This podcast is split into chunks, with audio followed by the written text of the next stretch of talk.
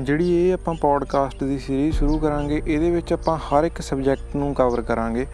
ਆਪਾਂ ਸ਼ੁਰੂ ਕਰਾਂਗੇ ਪੰਜਾਬ ਹਿਸਟਰੀ ਤੋਂ ਜਿਵੇਂ ਗੁਰੂ ਪੀਰੀਅਡ ਪੜਾਂਗੇ ਮਹਾਰਾਜਾ ਰਣਜੀਤ ਸਿੰਘ ਦਾ ਜਿਹੜਾ ਟਾਈਮ ਪੀਰੀਅਡ ਹੋਊਗਾ ਉਹਨੂੰ ਪੜਾਂਗੇ ਤੇ ਜਿਹੜੇ ਅਹ, ਆਪਣੇ ਕੋਲੇ ਲਿਟਰੇਚਰ ਹੋਊਗਾ ਪੰਜਾਬ ਦਾ ਠੀਕ ਹੈ ਕਵੀ ਹੋਣਗੇ ਲੇਖਕ ਉਹਨਾਂ ਦੀਆਂ ਜਿਹੜੀਆਂ ਲਿਖਤਾਂ ਨੇ ਕਿਹੜੇ ਕਿਹੜੇ ਉਹਨਾਂ ਨੇ ਨਾਵਲ ਕਹਾਣੀਆਂ ਲਿਖੀਆਂ ਨੇ ਉਹਨਾਂ ਨੂੰ ਡਿਸਕਸ ਕਰਾਂਗੇ। ਬਟ ਇਹ ਜਿਹੜਾ ਆਪਣਾ ਡਿਸਕਸ ਕਰਨ ਦਾ ਤਰੀਕਾ ਹੋਊਗਾ, ਉਹ ਇਹ ਹੋਊਗਾ ਵੀ ਤੁਸੀਂ ਇਹਨੂੰ ਦੋ ਜਾਂ ਤਿੰਨ ਵਾਰੀ ਸੁਣੋਗੇ ਤੇ ਨਾਲ ਦੇ ਨਾਲ ਜੇ ਹੋ ਸਕਿਆ ਤੁਸੀਂ ਨੋਟ ਵੀ ਕਰੋਗੇ।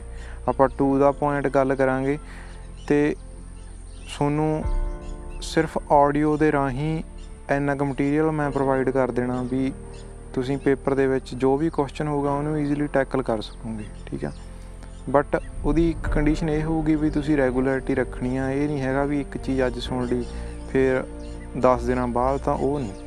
ਤਾਂ ਮੈਂ ਵੀ ਪਹਿਲਾਂ ਜਿਹੜੇ ਪੋਡਕਾਸਟ ਨੇ, ਉਹ ਰਿਕਾਰਡ ਕਰਕੇ ਫੇਰ ਹੀ ਅਪਲੋਡ ਕਰੂੰਗਾ, ਕਿਉਂਕਿ ਇਹ ਹੋ ਜਾਂਦਾ ਕਈ ਵਾਰੀ ਅੱਜ ਜਿਵੇਂ ਮੈਂ ਰਿਕਾਰਡ ਕਰ ਲਿਆ ਤੇ 10 ਦਿਨ ਮੈਨੂੰ ਟਾਈਮ ਨਾ ਮਿਲਿਆ, ਉਹ ਚੀਜ਼ ਨਹੀਂ ਹੈਗੀ। ਤਾਂ ਮੈਂ ਇਨਸ਼ੋਰ ਕਰੂੰਗਾ ਵੀ ਪਹਿਲਾਂ ਮੈਂ ਰਿਕਾਰਡ ਕਰਾਂ, ਫਿਰ ਉਹਨੂੰ ਅਪਲੋਡ ਕਰਾਂ।